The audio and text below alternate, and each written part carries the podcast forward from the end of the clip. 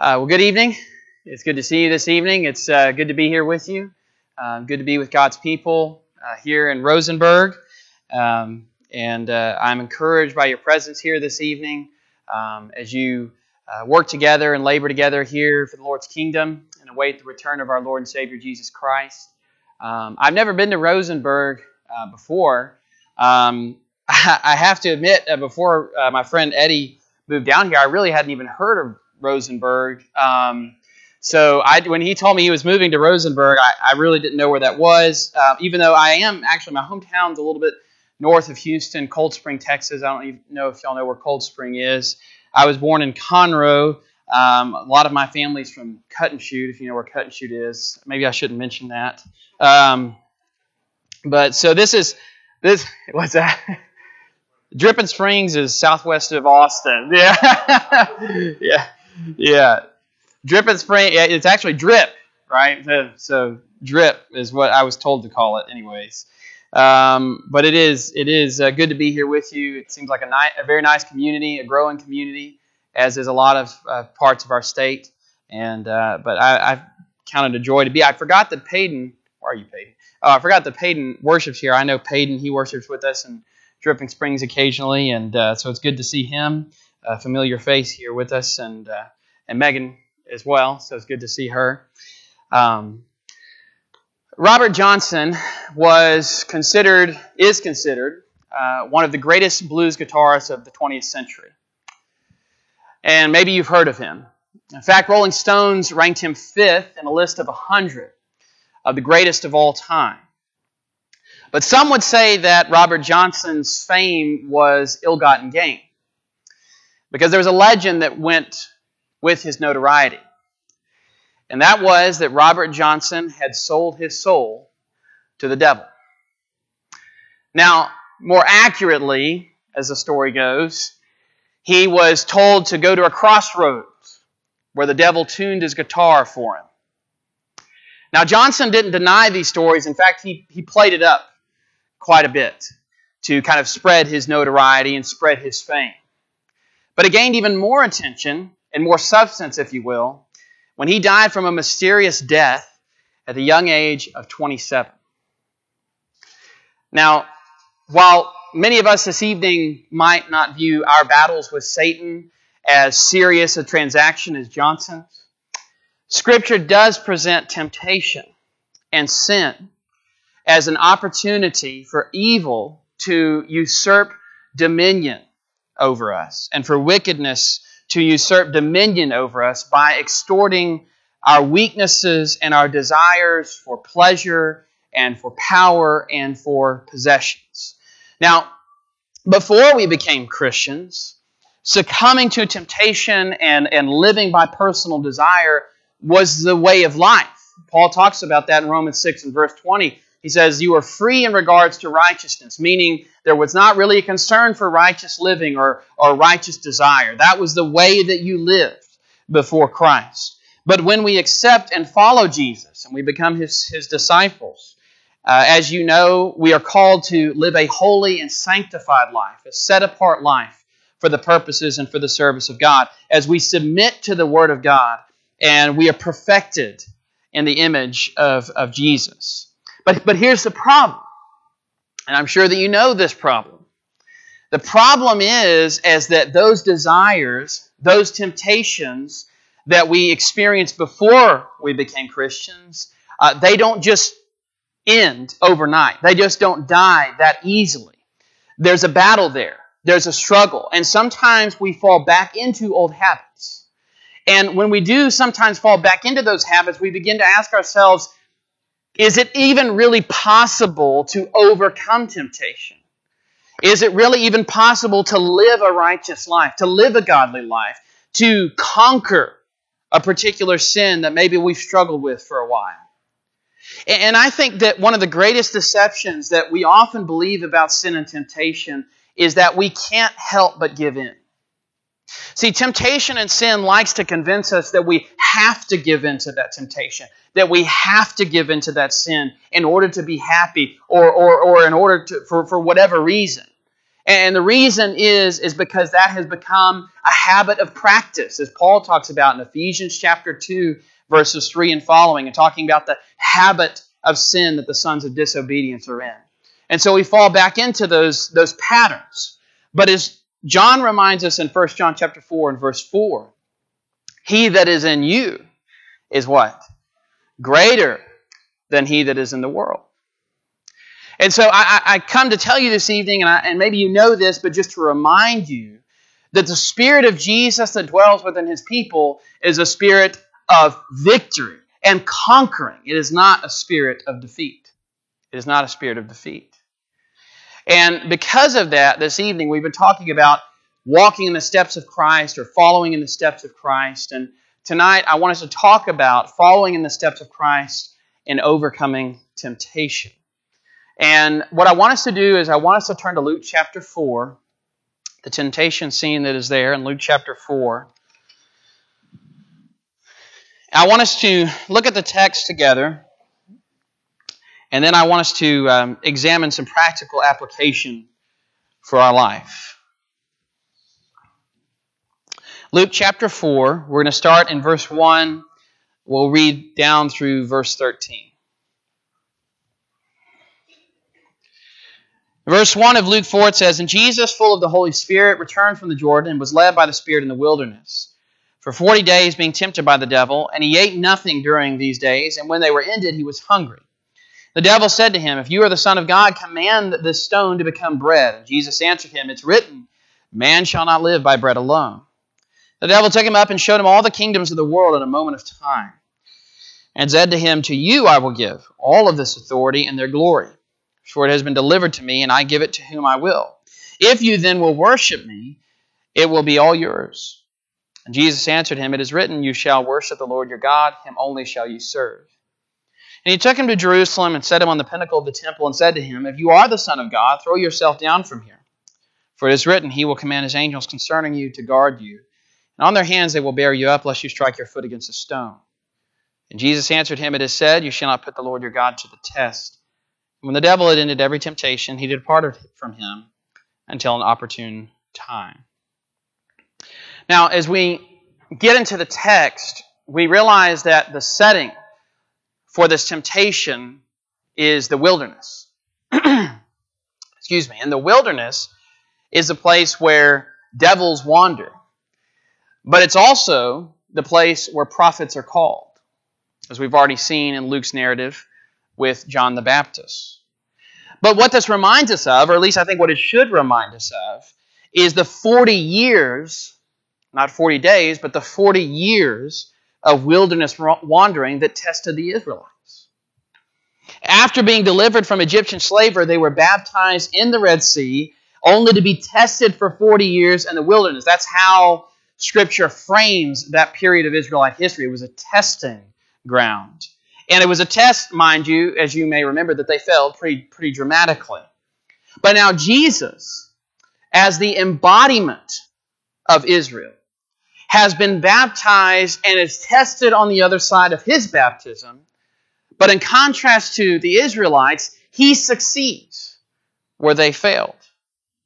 And so here we are seeing Jesus as the beginning of his true messiahship, the one who embodies what God desires of Israel. Okay? He is the embodiment of Israel. And you see that in the prophecies of Isaiah in which the servant who is acquainted with sorrow and grief is seen as the embodiment of God's people. What we see in Jesus is what God desired from Israel. And he is taking upon himself the mantle of messiahship in this. Now, interestingly enough, maybe you kind of skip over this part, but interestingly enough, it is the Spirit uh, which guides Jesus into the wilderness, as you notice in verse 1.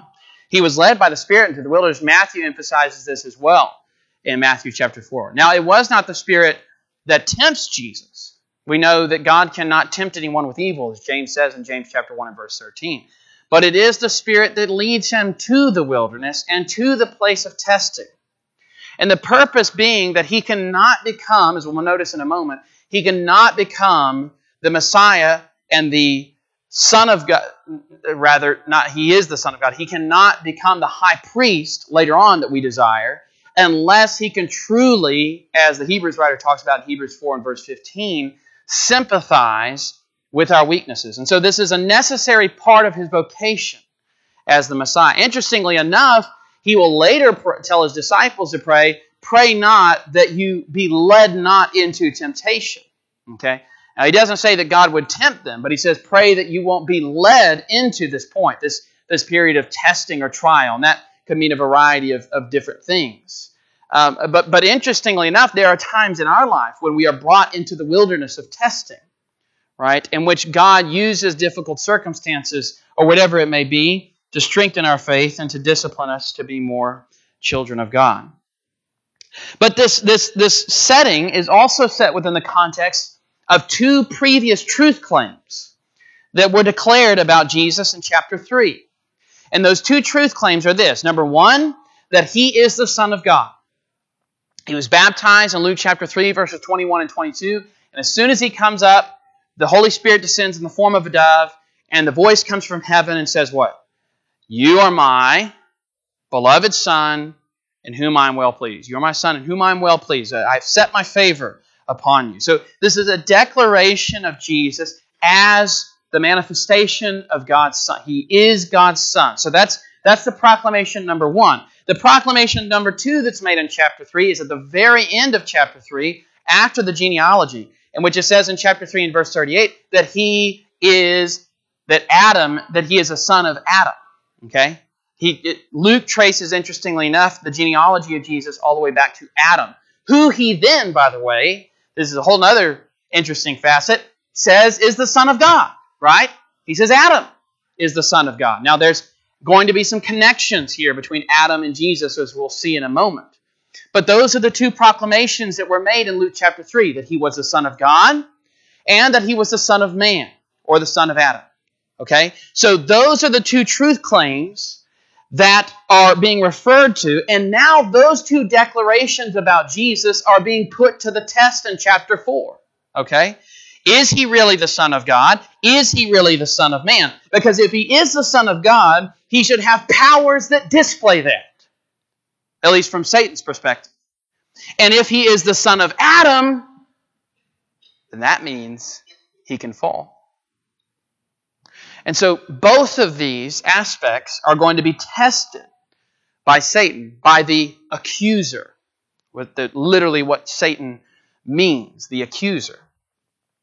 And notice that Satan begins his temptations by saying, If you are what? The Son of God. Why is he saying that? Because he is contesting what was proclaimed about him in chapter 3. If you really are what God is claiming you are, and the implication is, again, that he's also the Son of Man, so he can fall, at least from this perspective. And in this, Satan is goading Jesus. He is goading Jesus into using his role as the Messiah for self serving purposes, for power, for possessions, and for pleasure. And I think in this, what we see is that temptation is a selfish enterprise. Sin is a selfish enterprise in which we, we make ourselves the means of our own happiness instead of trusting and allowing God to fulfill our desires. That is the question that is being asked here. What kind of Messiah is Jesus going to be? Is he going to be the one who trusted in his own ability to fulfill his own desires, or is he going to submit his purposes to the Father?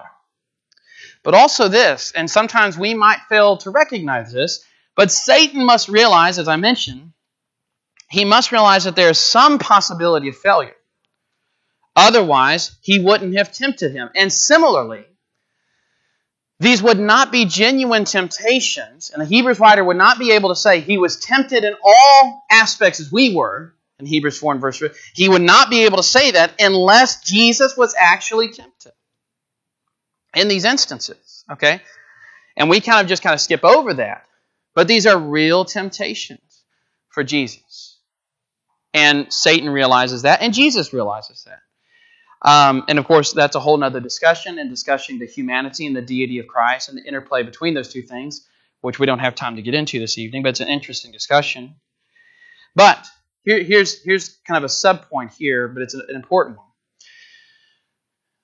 This is only the second time that's in Scripture where Satan encounters humanity in a personal way. Okay? The first time, as you may remember, did not turn out so well for us in Genesis chapter 3. When Satan presents himself to the first Adam, the first Adam was tempted and he gave in. And he usurped the reign of God. Remember the temptation? You will be like God. That was the temptation. Kick God off the throne, Adam. Make yourself your own God. Make yourself the end and the means of your own pleasure and happiness and joy. Because you don't need God. Okay? So he was tempted to usurp the reign of God, to break the boundaries of God's reign, to become his own deity, to use his sovereignty for his own pleasure and power. And he gave in to that. Now,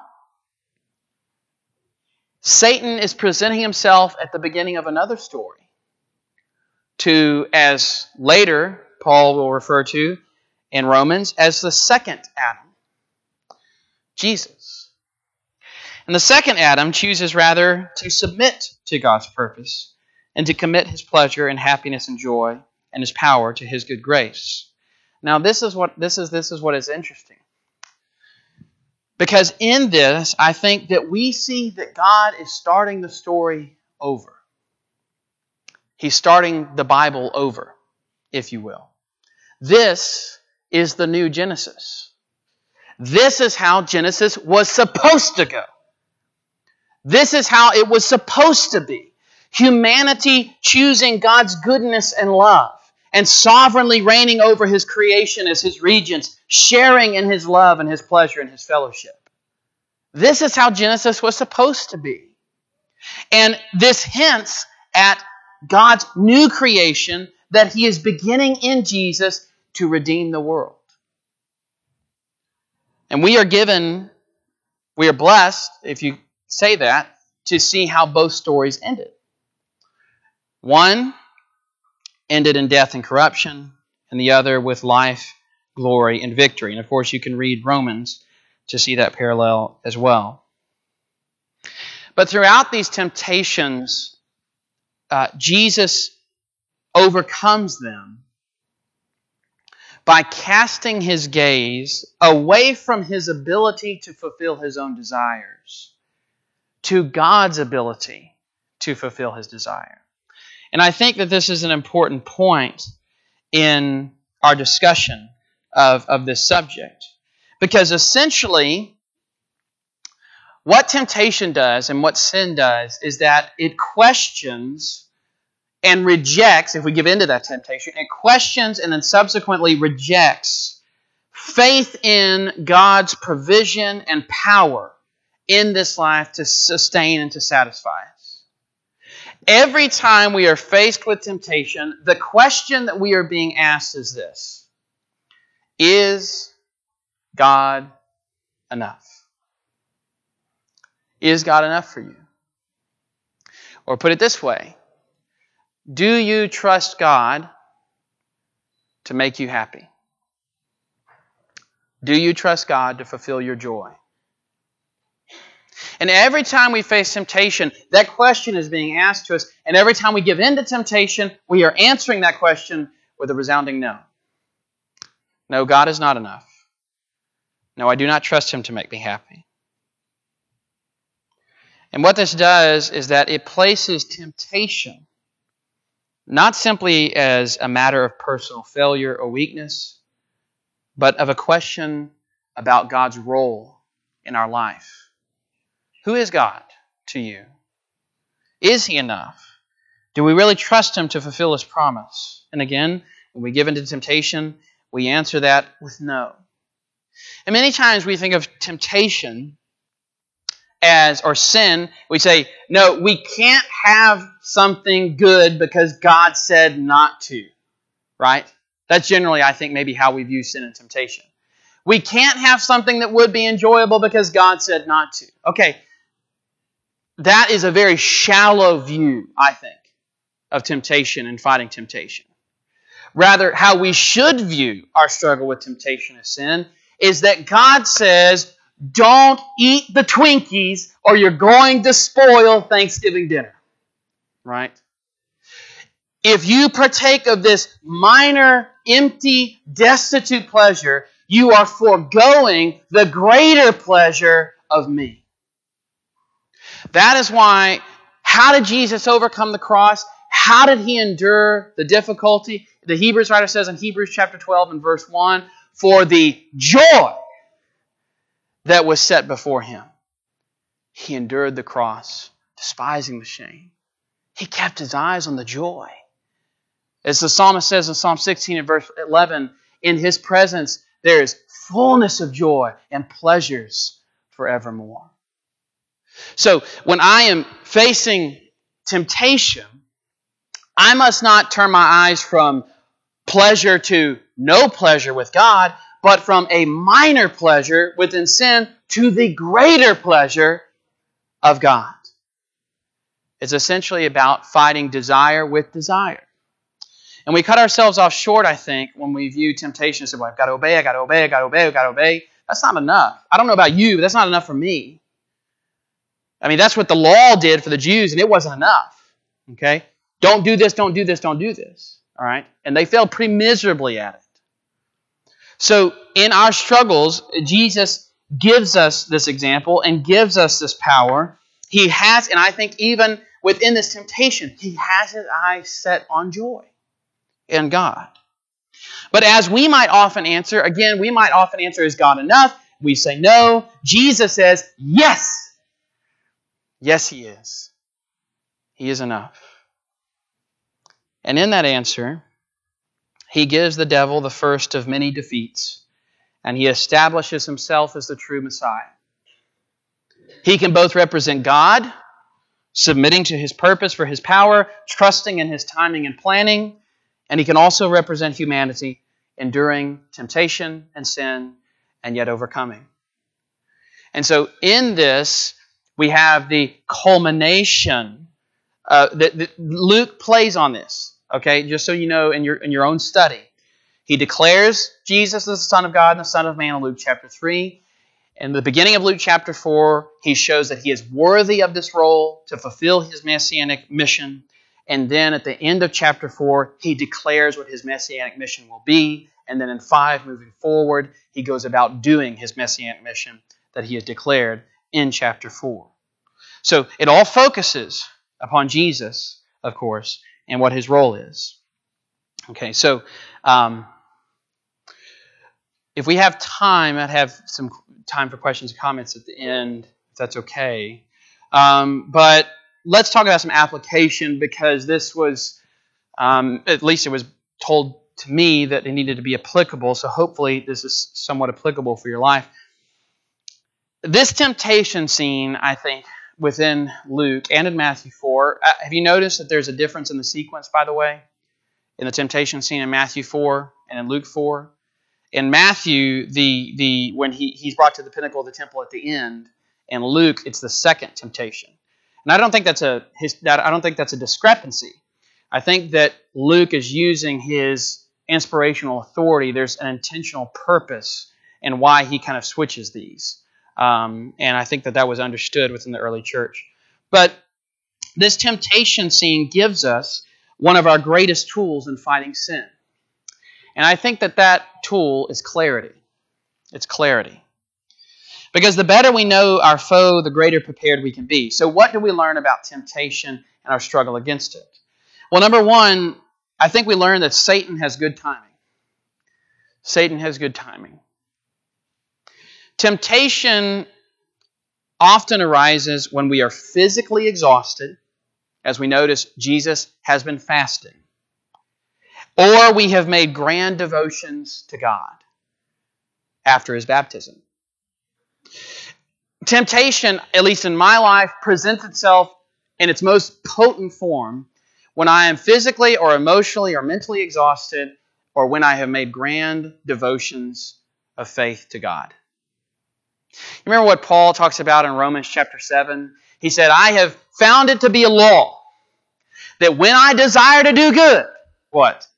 Evil lies close at hand. Have you ever had that moment where you have been struggling with a particular sin and Sunday the preacher preaches a great sermon and you are just so convicted about doing better this week and then all of a sudden on Monday it's like Satan has brought in the Calvary? You know, all of a sudden that, that struggle is even greater. Well, I, I think that there's a pattern that we see here. In both of these instances, we are often vulnerable. We are physically, emotionally fatigued, either from stress or bitterness or sorrow, and it leads us to let down our spiritual barriers at times. And grand spiritual devotions often cause us to think that we are stronger than we are. And so we go out puffed out with our chest and ready to go, and Satan tripped us on our way out of the church building. I, I want to say just a quick note about bitterness because I have uh, personally struggled with this in my own life, and I and the Lord taught me a lesson taught is still teaching me a lesson about how dangerous bitterness can be. The Hebrews writer warns about the, the, the, the, root of bitterness, he says, and by it, he says, many have become defiled. And I, I just, I used to kind of skip over that verse and just not, uh, just not read it, you know, or, or read it, but not really have any personal application. But let me tell you something. If you allow bitterness to grow in your life, whether it's towards your spouse, whether it's towards your parents, whether it's towards your kids or your coworkers, or God, if you allow bitterness to take root in your life, I can almost guarantee you, if you do not pull it up, you will one day fall away from Christ. Because it is an insipid evil that reaches down into your soul. And I think maybe our greatest struggle with this can be with our spouses if you're married tonight. Bitterness can creep into your marriage when you least expect it. And it allows you to justify things that you otherwise would not justify. Whether it's treating them a certain way or giving into some temptation, whatever it might be, you justify it because of bitterness, because of some unmet expectation or some unanswered desire. And that is why I think Paul says in Colossians 3 to husbands, he says, Husbands, don't be bitter towards your wives. Okay? Don't be bitter towards your wives. Mm. And I think that uh, there's maybe a reason that he doesn't say that to the wives. He tells the wives, respect your husbands, because maybe that's a struggle that women have in the relationship with respecting their husbands. And men have a struggle with having bitterness towards their wives. And each of those situations has to be handled correctly. You know, um, it's not genuine happiness, men, if we're only happy when our wives are doing what we want them to do, right? We're not truly being Christ-like in that. And women, it's not really submission if you only submit to your husband when he tells you something that you agree with, right? That's not submission, that's agreement. Okay? It's only submission when you submit when he tells you something you don't agree with. Okay? Um, and so bitterness is a, is, a, is a way in which Satan inserts himself. So all of this goes back to Satan has good timing. And what this means is that we have to learn moments where we are most weak and vulnerable and make sure that we have extra guards up, such as accountability. Um, there are there you may have noticed there are places there are places that you struggle with temptation more so than others. And some of those places you might not can avoid. And you need to be aware, you need to be mindful that when you go into that place, that uh, temptation is going to be more difficult and you need accountability. You need someone to personally hold you accountable if you're struggling with this, to where you, you go to someone you respect and say, I need you. And, I, and I've done this before. To where I, I will say to someone I respect, I need you to check on me at the end of the day. Okay? And I do that when I'm feeling strong. Because I know when I'm feeling weak, I'm not going to want to text or call that person and say that. I need you to check on me at the end of the day to make sure I'm okay. Okay? That accountability. All right? We have to be aware of that because Satan has good timing. Number two, we, have, we learn that Scripture is for sin fighting. Scripture is for sin fighting. To fight off temptation, Jesus uses the sword of the Spirit to anchor himself deeply within the promises of God. It, it isn't that they are some magical uh, incantation, but what they do is, is they point Jesus back to God as the source of his true joy and hope. And so it allows him, as I mentioned earlier, to refocus on what truly matters and what truly will bring him great. And it's called the Spirit's sword for a reason. The Spirit uses God's word to slay sin within us. Memorization and daily reading are an indispensable tool in fighting temptation. Let me say this very clearly and, and, and easily understood. You will never, you will never overcome temptation without Scripture. It will not happen. It just is an impossibility. Because it, the, the, the sword of the Spirit is what slays sin within us. Meditating more fully on the promises that God has given to us promises of joy and promises of wrath.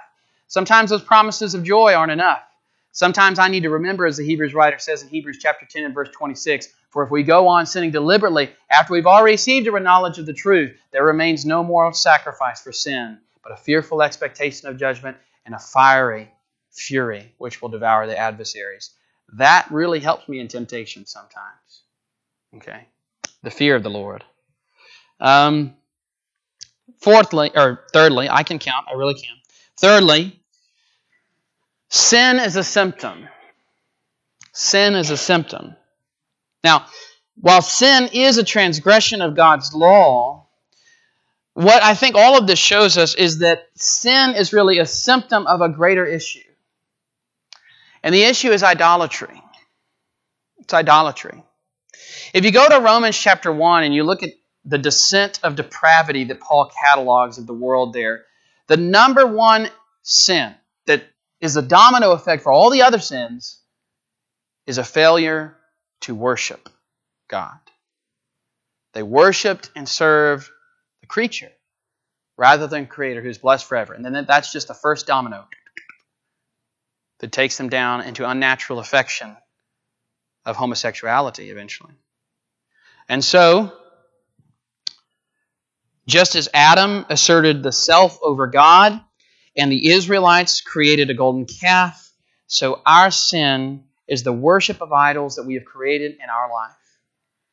And your, and your, and your, and your idols can be a variety of different things. You know, and sometimes we think of uh, uh, sex can be an idol, money can be an idol, relationships can be an idol. Your family can be an idol. In fact, I have I have learned um, that many times that is one of the most insidious idols is our family. Okay, um, I'm surprised at how many of us Christians actually don't want Jesus to come back. You, you would be surprised. I recently posted on Facebook and I said, you know, really, the thoughts of a worldly Christian are I want Jesus to come back, just not right now. Right? I want him to come back, just don't come back now. Right? And of course, I had some get on there say, Well, I like to pray for my loved ones. I don't think that those prayers are mutually exclusive.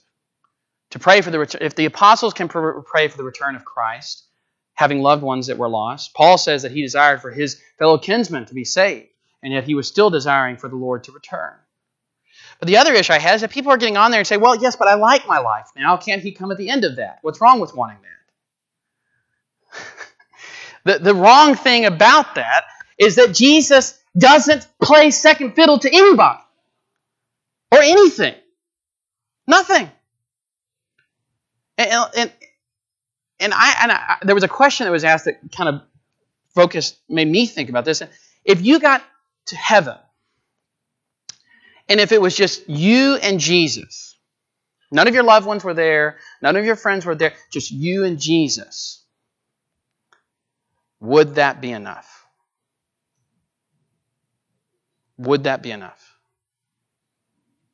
So, sin is a symptom of idolatry. And fourthly and quickly, satisfaction isn't found in the bread.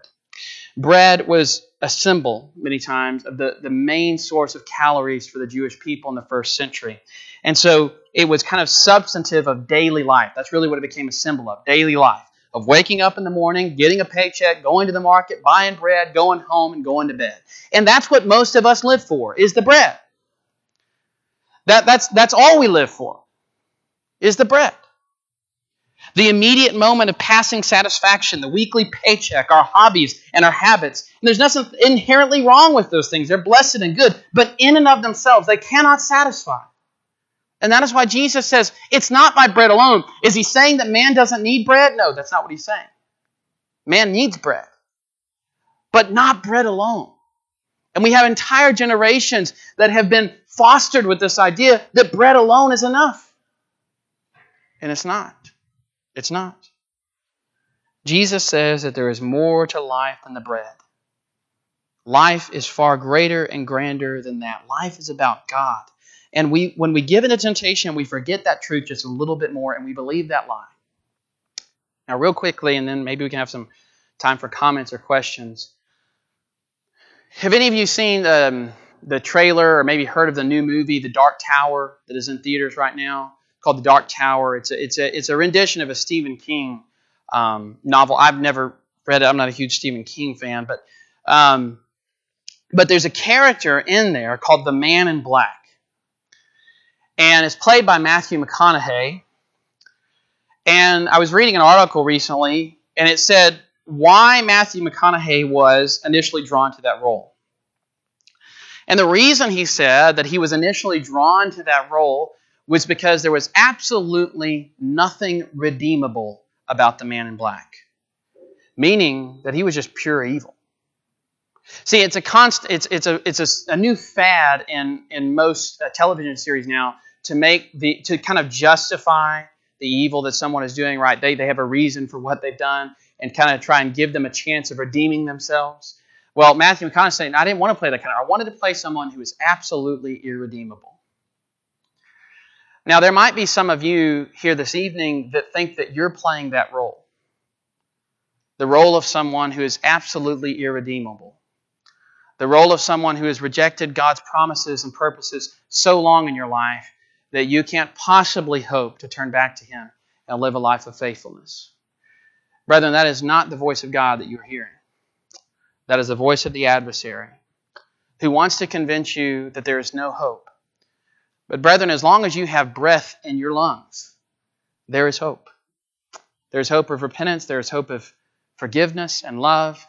And the Lord is always waiting. There's a, there's a passage that I have memorized in Isaiah 54 and verse 10 when I am despaired. Um, and he says, There, God says, For the mountains may depart and the hills be removed, but my steadfast love shall not depart from you, and my covenant of peace shall not be removed, says the Lord who has compassion on you. What's, what's God saying there? The mountains will crumble away before I stop loving you. The Lord is waiting, 2 Peter chapter 3 and verse 9, for you to turn your life over to Him. And if we follow in the steps of Christ and we look to Him as our pattern for overcoming temptation and sin, victory, the Spirit of Christ within us, promises victory over temptation, victory over sin. And it is possible, I'm telling you tonight, that it is possible to crucify the passions of the flesh within your life.